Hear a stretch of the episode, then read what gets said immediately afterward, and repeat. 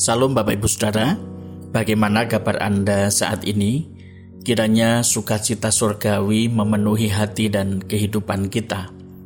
Saat ini saya merenungkan firman Tuhan dari 1 Petrus 1 ayat 8 dan 9 demikian bunyinya. Sekalipun kamu belum pernah melihat dia, namun kamu mengasihinya.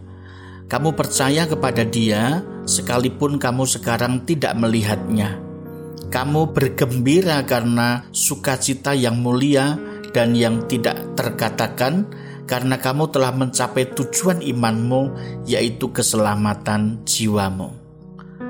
Bergembira dalam sukacita surgawi. Saudara, suasana Natal sudah mulai terasa sukacitanya, walaupun di tengah pandemi COVID-19 dan dampak yang diakibatnya. Apakah arti sukacita itu bagi Anda? Dan apakah Anda sudah mengalami kegembiraan sukacita surgawi? Ini faktanya bahwa kemuliaan akan kekayaan kasih Kristus tidak dapat diungkapkan dengan kata-kata. Tidak ada satu kata yang dapat mewakili sukacita surgawi.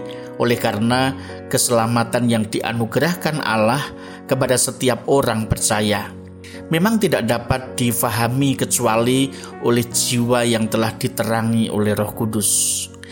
Ia memang memberitahu kita tentang sukacita yang tidak terkatakan.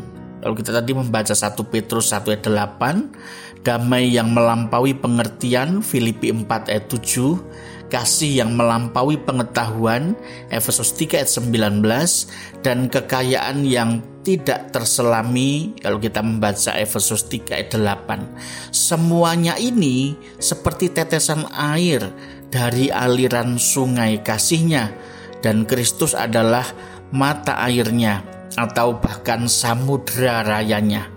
Dan semuanya ini hanyalah pancaran cahaya dari sang terang yang telah dikaruniakan Allah bagi kita. Kasih Kristus yang mulia membuat hati kita terpikat dan tenggelam di dalam kasih Allah Tritunggal yang tidak terukur mulianya. Roh Kudus adalah pribadi Allah yang dimeteraikan bagi kita.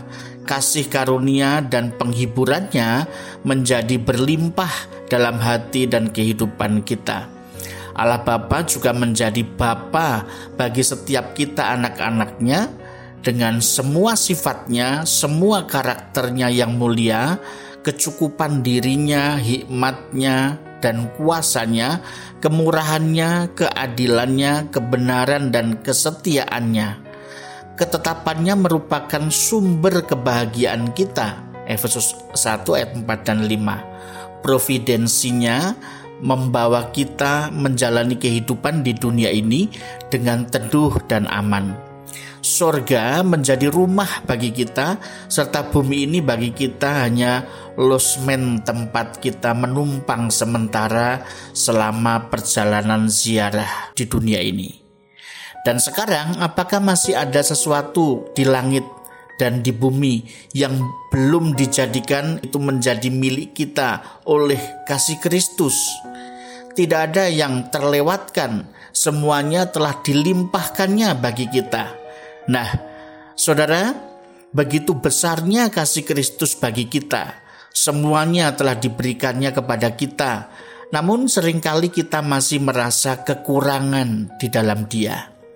Saudaraku percayalah, Mungkin segala sesuatu telah Anda miliki dengan berkelimpahan, tetapi jika tanpa Kristus, saya percaya dunia tanpa Kristus terasa seperti di neraka. Surga tanpa Kristus juga tentu bukan surga yang sesungguhnya. Kristus adalah harapan bagi dunia yang telah jatuh dalam dosa, dan kita memerlukan kehadiran Kristus yang menganugerahkan keselamatan untuk merestorasi hidup kita, sehingga kita bisa mengalami kasihnya dan menikmatinya, sehingga kehidupan di dunia ini adalah kehidupan seperti di surga, oleh karena kehadiran Kristus. Inilah kebahagiaan dan sukacita surgawi yang kita nikmati di dunia, yaitu kehidupan yang dipenuhi dengan kehadiran Kristus. Seluruh keberadaannya berkorelasi dan berrelasi dengan kehidupan kita sekarang. Nah, saudara, sudahkah Anda mengalami kegembiraan sukacita surgawi? Kegembiraan dan sukacita itu hanya bisa Anda alami ketika Anda terbenam di dalam kasih Kristus yang berkelimpahan. Selamat berefleksi, Tuhan Yesus memberkati. Amin.